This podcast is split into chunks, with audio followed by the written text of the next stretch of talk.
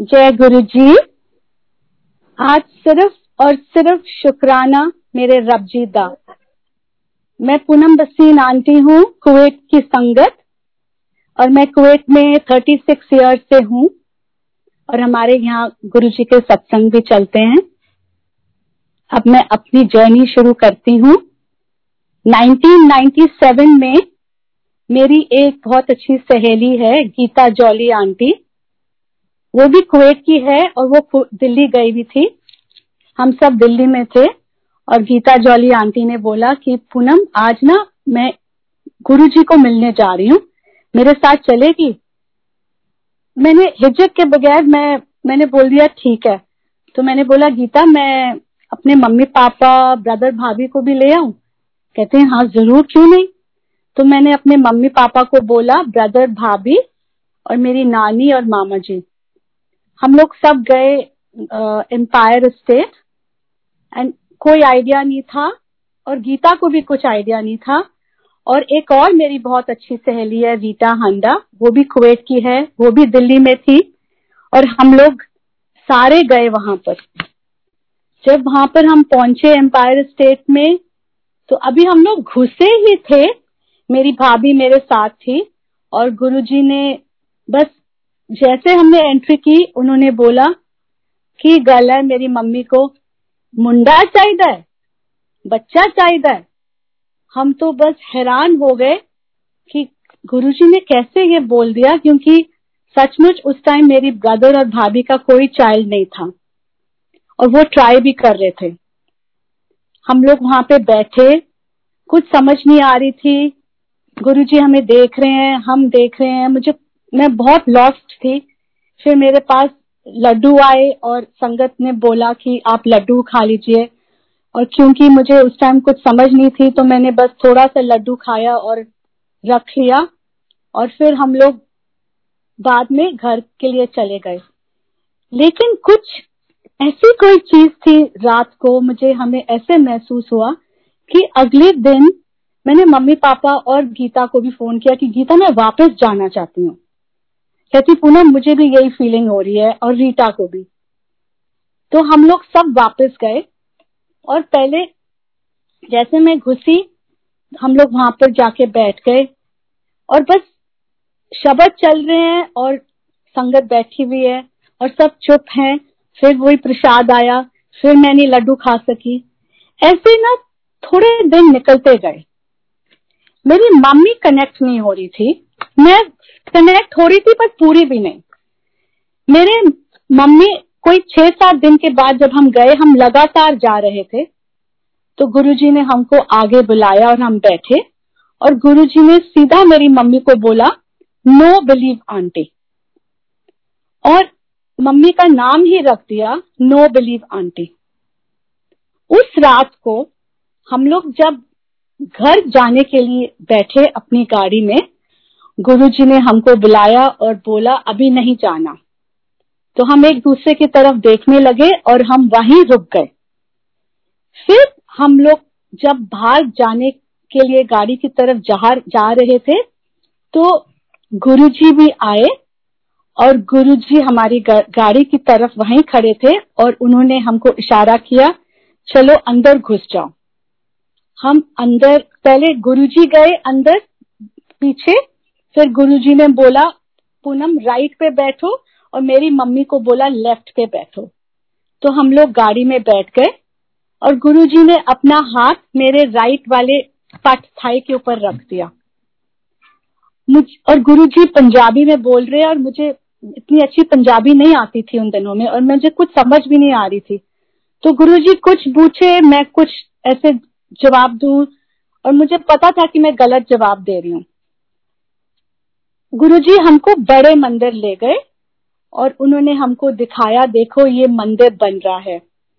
फिर गुरुजी ने मुझे बोला इधर आओ, और गुरुजी मुझे नीचे ले गए और मम्मी को भी, और मम्मी बाहर थे और गुरुजी मुझे अंदर कमरे में ले गए और उन्होंने दरवाजा बंद किया।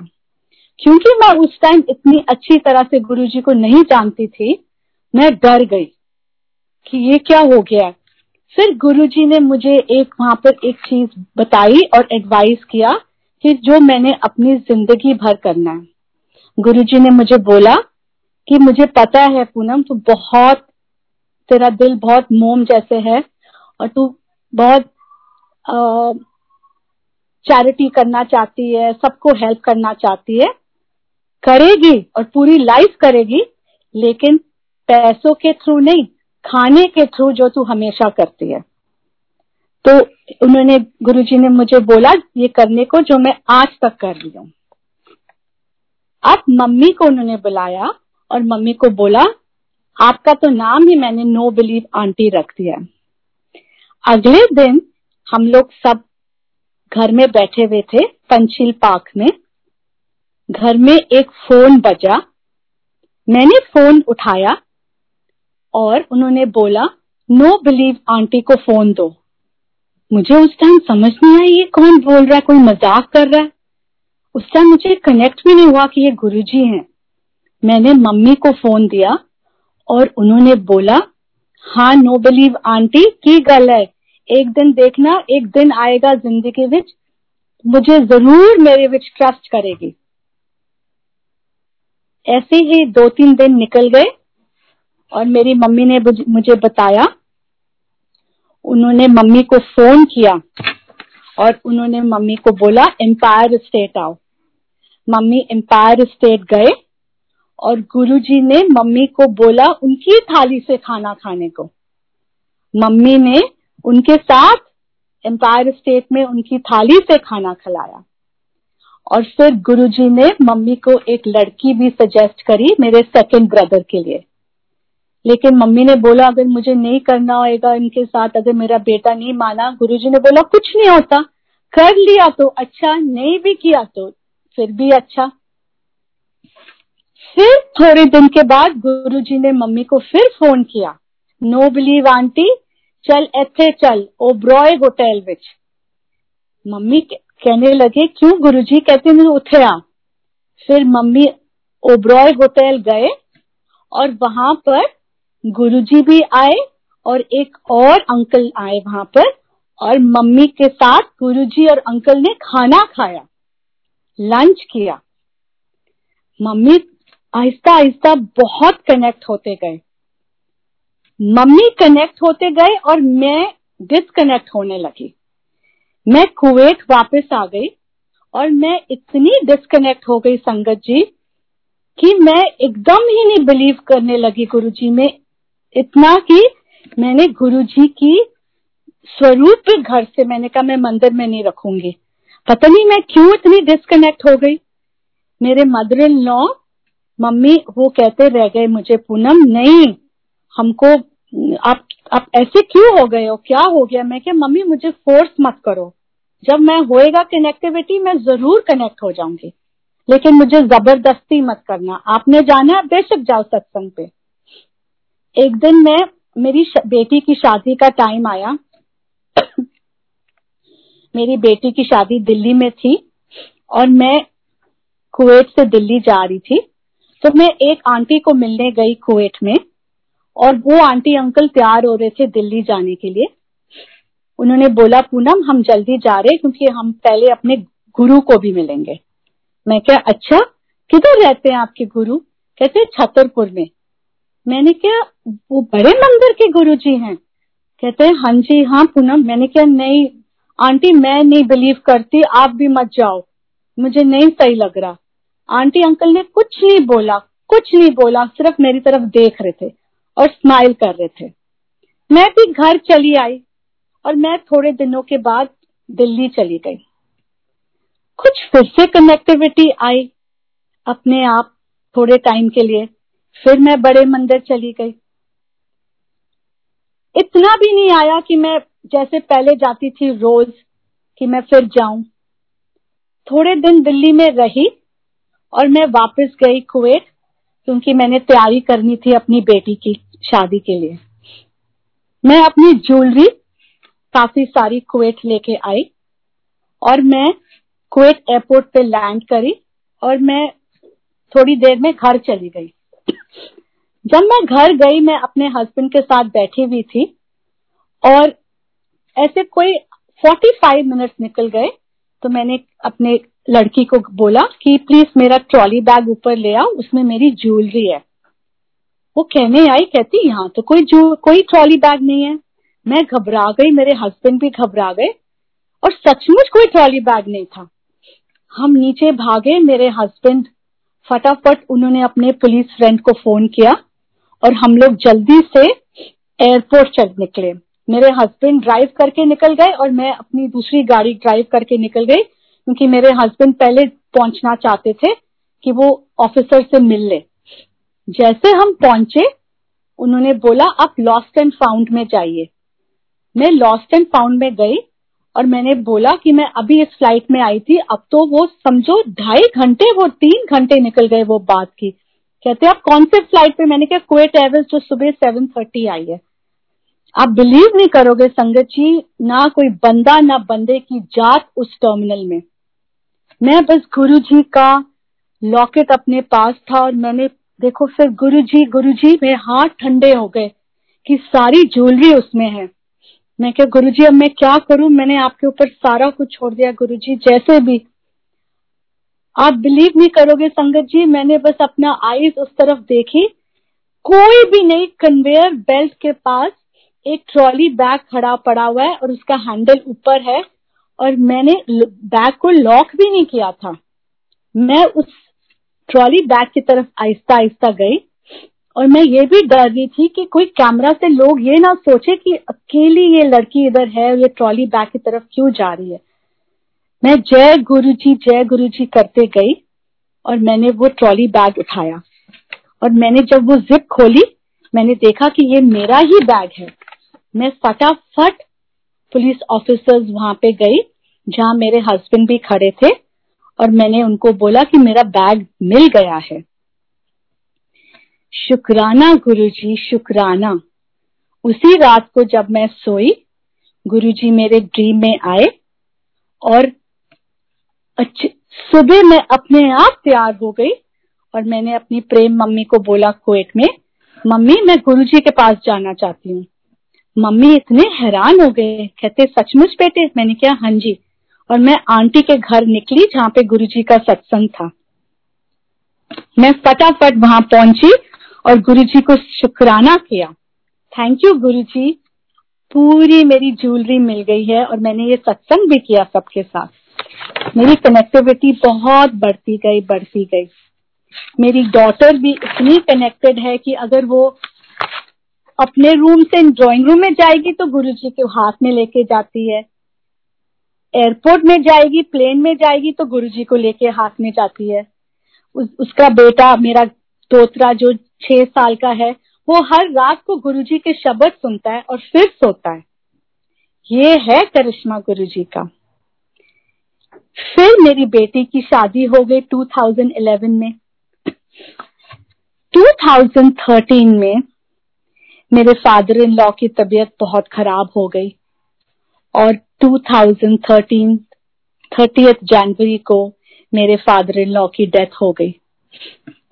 हम लोग थर्टी फर्स्ट जनवरी को निकले दुबई से, कुवेत कुवेत से दुबई जाने के लिए।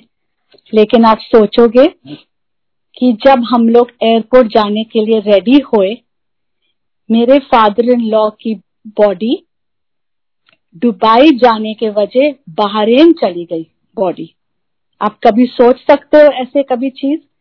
हमें फोन आया एयरपोर्ट से कि सेम नेम मोहनलाल बसीन, दो बॉडीज आई हैं आज, एक मोहन बसीन एक मोहनलाल बसीन। तो मेरे फादर इन लॉ मोहनलाल बसीन की बॉडी बहरीन चली गई जो दुबई जानी थी, और मोहन बसीन की बॉडी जो दुबई बहरीन जानी थी वो दुबई चली गई। हमारे तो हाथ पैर ठंडे हो गए।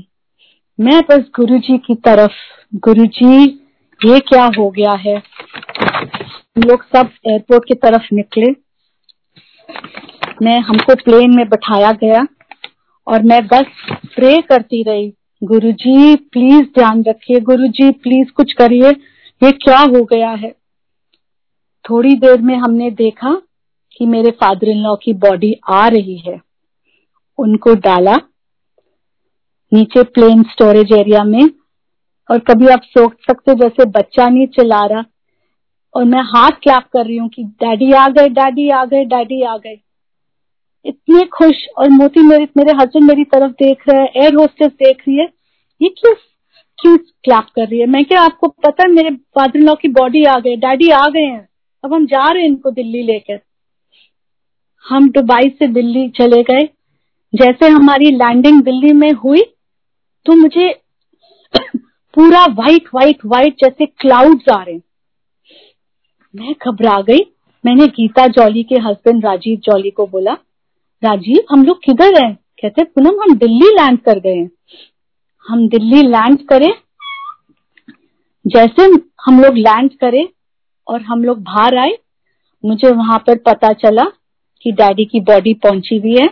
और साथ साथ में मुझे एक और शॉकिंग न्यूज मिली कि मेरी सिस्टर इन लॉ दीपिका का बेटा की डेथ हो गई है, जो मैं बिलीव ही ना कर पाई कि ये क्या हो गया है। छोटा सा लड़का सिर्फ छब्बीस या छब्बीस इयर्स ओल्ड का, ये क्या हो गया। अब जब हम लोग लोधी में गए तो आप सोच सकते हैं संगत जी, मैं बीच में खड़ी हुई हूँ, राइट साइड पे कार्तिक की बॉडी और लेफ्ट साइड पे डैडी की बॉडी। मैं तो पता नहीं क्या हुआ मुझे, मैं घर आई, मेरी वॉमिटिंग स्टॉप नहीं हुई। आहिस्ता आहिस्ता थोड़े टाइम के बाद हम लोग कुवैत चले गए। अब ये शॉक मुझे लगता गया लगता गया, मैं बहुत सारी डेथ सुनी और मैं वर्किंग थी, मैं ऑफिस में अपने हस्बैंड के साथ काम करती थी। मैं ऑफिस के लिए निकली उनतीस अगस्त को, पता नहीं मुझे क्या हुआ कि मेरा सिर लेफ्ट शोल्डर पे आ गया। और उस दिन मैं गाड़ी जय गुरुजी नहीं ड्राइव कर रही थी, एक लड़का हमारे घर से ड्राइव कर रहा था। मैंने उसको बोला शिव प्लीज गाड़ी रोक दो, और मैंने अपना सिर उसके कंधे पे रखा क्योंकि मेरे पास कंट्रोल नहीं था। मुझे पता नहीं मुझे क्या हुआ, लेकिन फिर भी मैं ऑफिस गई। मेरे बेटे ने बोला कि मम्मा आपका फेस क्यों व्हाइट हो गया है।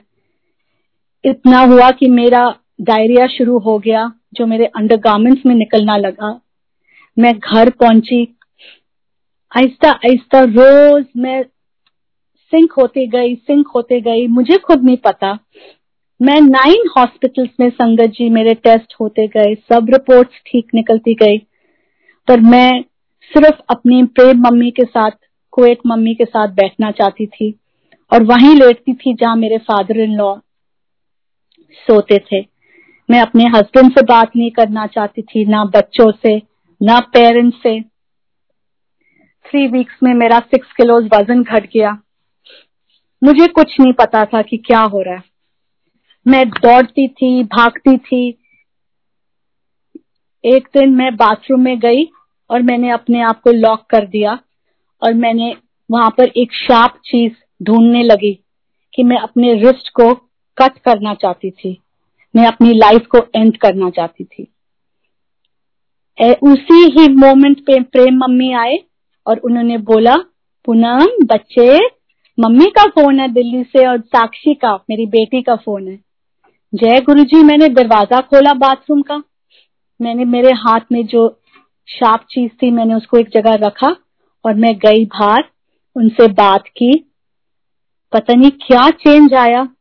मैं रात को सोई एक बजे, तीन हफ्तों से मैं सोई भी नहीं थी।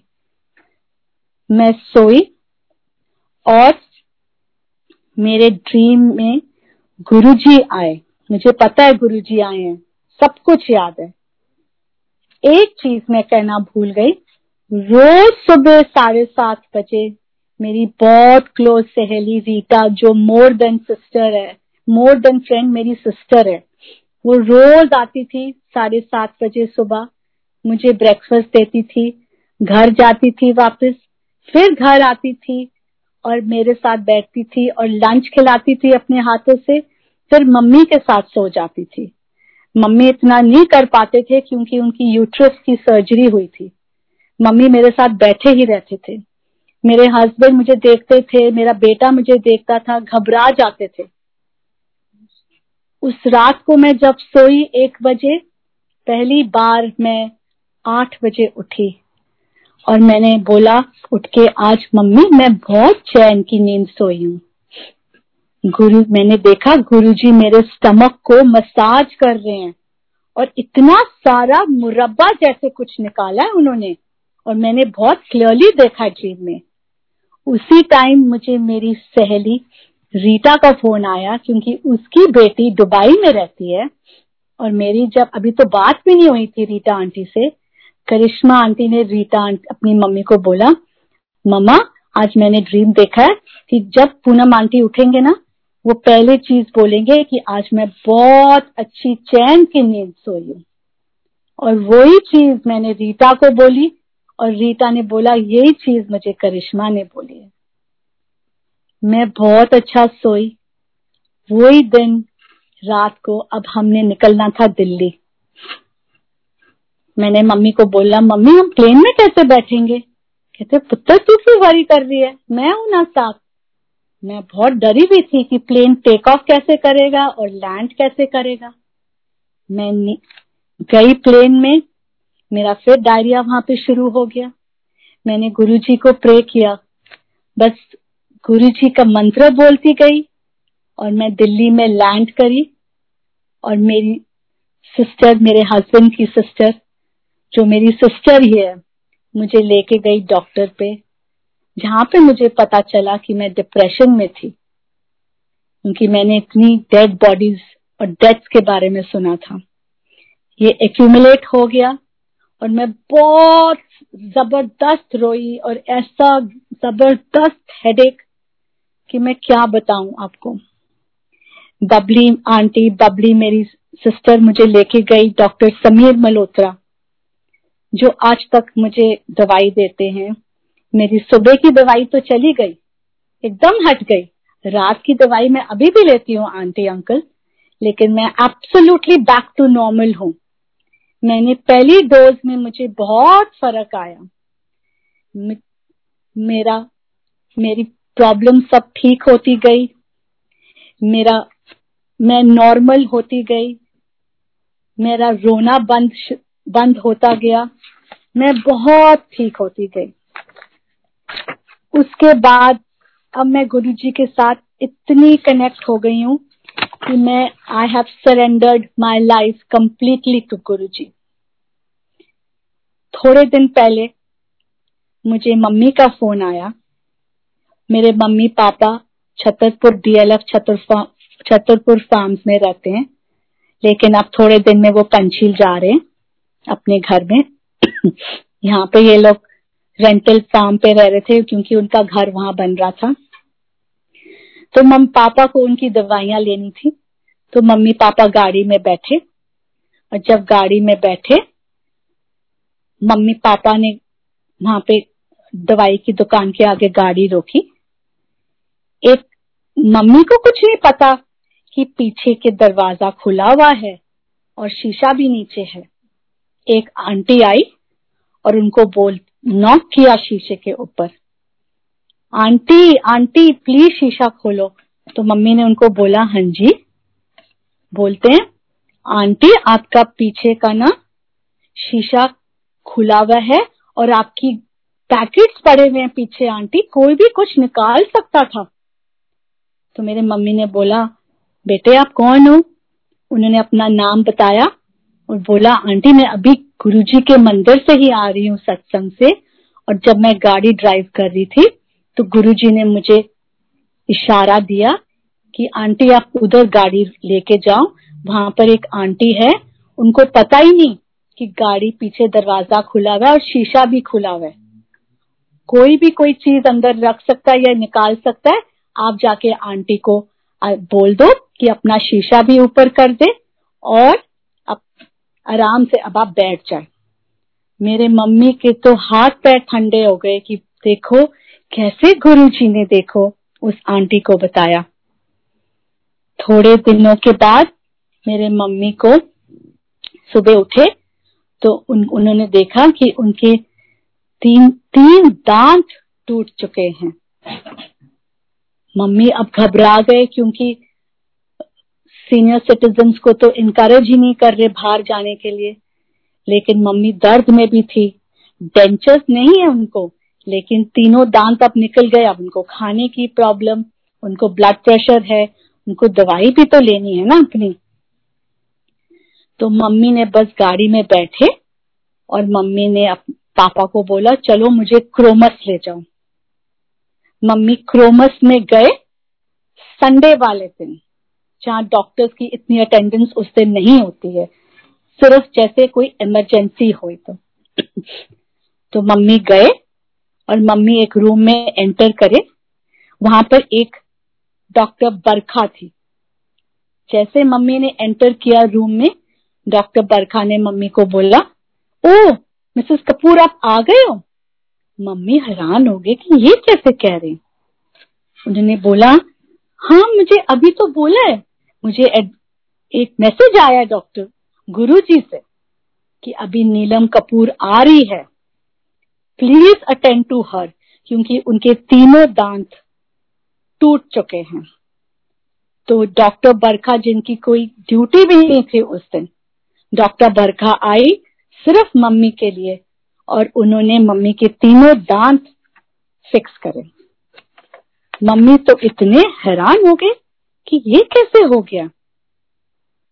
मम्मी घर चले गए और मम्मी ने जाके बस गुरुजी को बोला गुरुजी मैं तो I have surrendered completely to you. कैसे देखो कमाल हो गया आज। गुरुजी ने मेरी लाइफ में बहुत बहुत टर्निंग पॉइंट किया जब मैं अपनी डिप्रेशन से बाहर आई हूँ और मैं शर्माती भी नहीं हूँ। क्या हुआ अगर मुझे डिप्रेशन आई है, सो व्हाट, किसी को कोई भी प्रॉब्लम किसी भी आ, आ सकती है किसी भी टाइम। गुरुजी है ना, गुरुजी हम सबको ठीक कर रहे, गुरुजी ने हमको अपने शरण में लिया है, जय गुरुजी। दो साल पहले मैं गई थी साउथ अफ्रीका जोहान्सबर्ग। हमको वहां पर एक साउथ अफ्रीकन आदमी मिला जो हमारी गाड़ी ड्राइव कर रहा था, मिस्टर वेलिंगटन। चार महीने पहले मिस्टर वेलिंगटन ऐसे ही मुझे मैसेज कर रहे हैं और मैं उनको बीच बीच में मैसेज करती रहती हूँ लेकिन बीच में थोड़ा कम हो गया। चार महीने पहले डॉक्टर मिस्टर वेलिंगटन ने मुझे मैसेज किया, हाउ आर यू मिसेस बसेन, कैसे हो आप। मैंने भी मिस्टर वेलिंगटन को मैसेज किया कैसे हो आप, कहते मेरी आज तबीयत ठीक नहीं है। अब उन्हीं दिनों में मैंने अंदाजा लगाया और उनको ऐसे बोला मिस्टर वेलिंगटन आप फिक्र मत करो, कोविड से मत डरो, कोरोना की कोई दवाई नहीं है, बस अपने आप को ध्यान रखो, आपका ऑक्सीजन लेवल अगर ठीक है ऑक्सीमीटर पे रोज चेक करो, सब ठीक है। हाँ मैं आपके लिए प्रे कर रही हूँ। कहते सिस्टर मुझे कोरोना नहीं है, मुझे स्किन कैंसर है। मैं घबरा गई। मैंने कहा मिस्टर वेलिंगटन मैं आपसे बात तो कर रही हूँ लेकिन एक बात आप मेरी सुनेंगे। अब वो है साउथ अफ्रीकन, मैं पंजाबी। मैंने बोला मेरे ना माय गॉड इज देयर, मेरे गुरु हैं। आप बस चाय पीते हो रोज, कहते हूँ। मैंने कहा आप एक काम करो, अगर आप ब्लैक टी भी पी रहे हो तो कुछ नहीं होता, पर अगर आप चाय पीते हो तो चाय में दूध और चीनी डालो। मैं आपको अपनी गुरुजी की पिक्चर भेजूंगी मोबाइल पे, आप सुन रहे हो ना मेरी बात मिस्टर वेलिंगटन, कहते यस सिस्टर। मैंने बोला आप सिर्फ इनके माथे पर अपनी चाय बनाओ और ये चाय को माथे के ऊपर रख के अब आप भी चाय पियो, अपनी वाइफ को भी दो और दोनों बच्चों को भी दो। वो दिन है और आज ये दिन है। वो इतनी नॉर्मल है, इतने कंट्रोल में है, उनकी टेंशन चली गई है, उनका कैंसर भी ट्रीट हो रहा है। और देखो वो गुरुजी को कह रहे, कहते मुझे इतनी शांति मिलती है।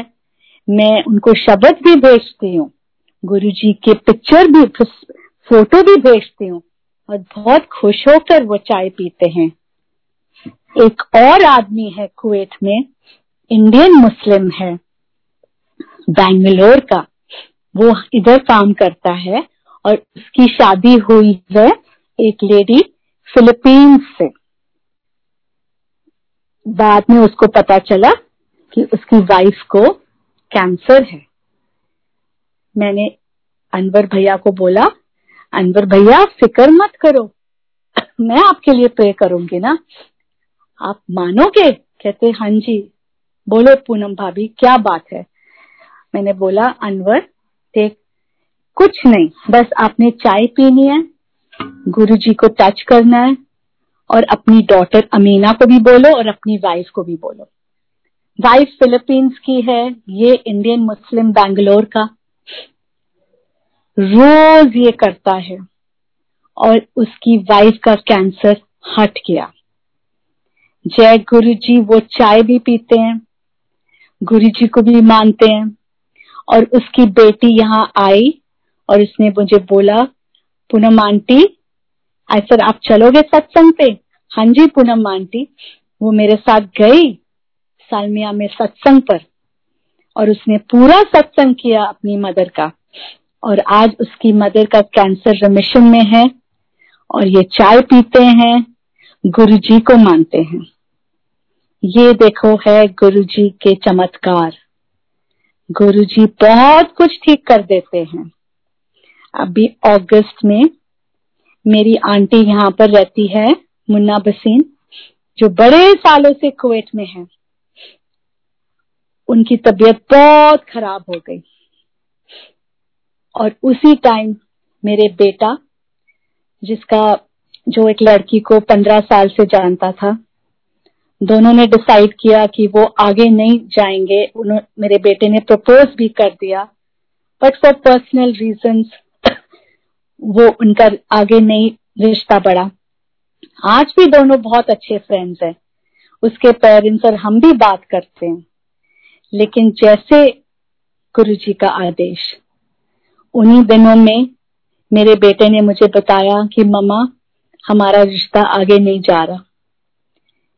मैंने बोला क्या हो गया? उसने सिर्फ मेरी तरफ हाथ आगे किया, नहीं सर मम्मा बस छोड़ दो, कुछ नहीं होता, we are very good friends, हम रहेंगे, कोई किसी कोई चीज अगली नहीं हुई है, सब ठीक है, पर हम लोग नहीं कर पाएंगे।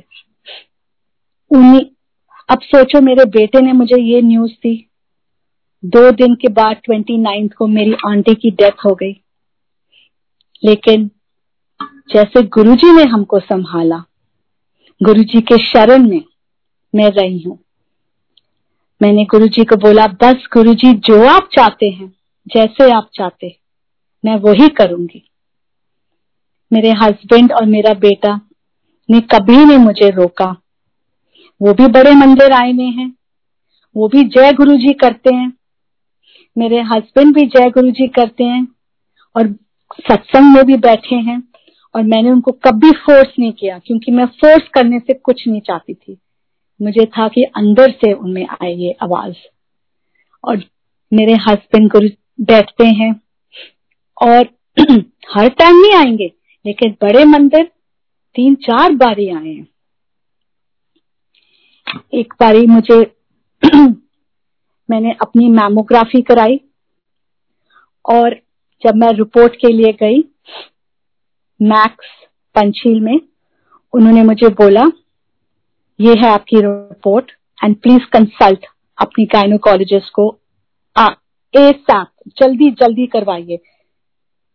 मैंने रिपोर्ट ली मैक्स से, मम्मी के साथ गाड़ी में बैठी और सीधा गई बड़े मंदिर।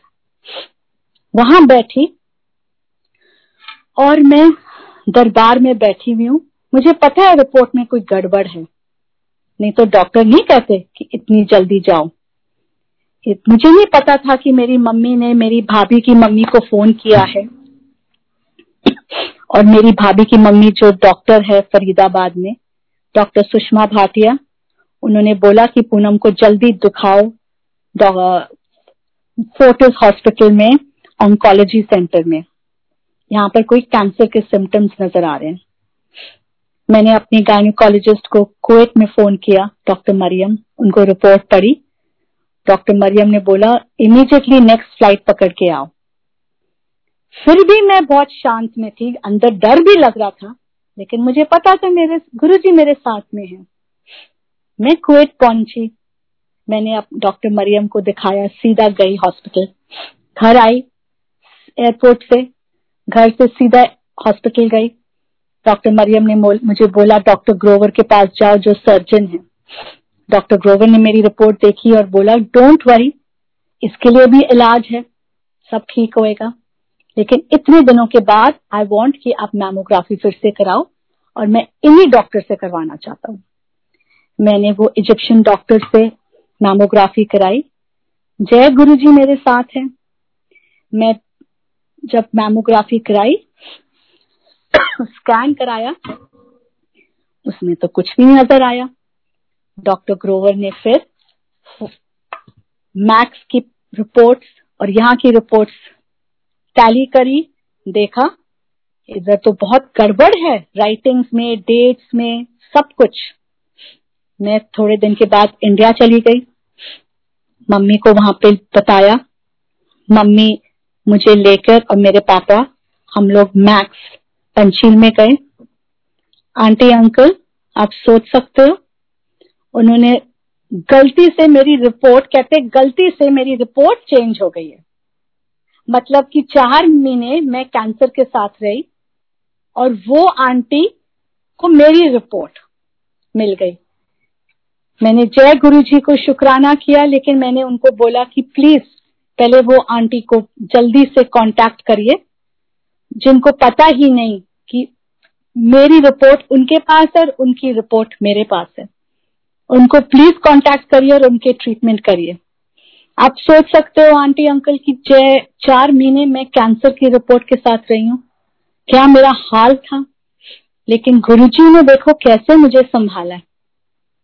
आज मैं वही पूनम बसीन, एकदम ठीक हूँ, and I am a very very simple person, pure at heart. मैं किसी को नहीं तंग करती, ना हर्ट करती हूँ, मैं कॉन्फिडेंटली बोल रही हूँ कि मैं गुरुजी को कंप्लीटली सरेंडर कर चुकी हूँ। आज मैंने शिव तांडव भी सुना और मैं बहुत खुश हूँ। कोई मुझसे पूछता है आप कैसे हो पूनम आंटी, मैं बहुत खुश हूँ।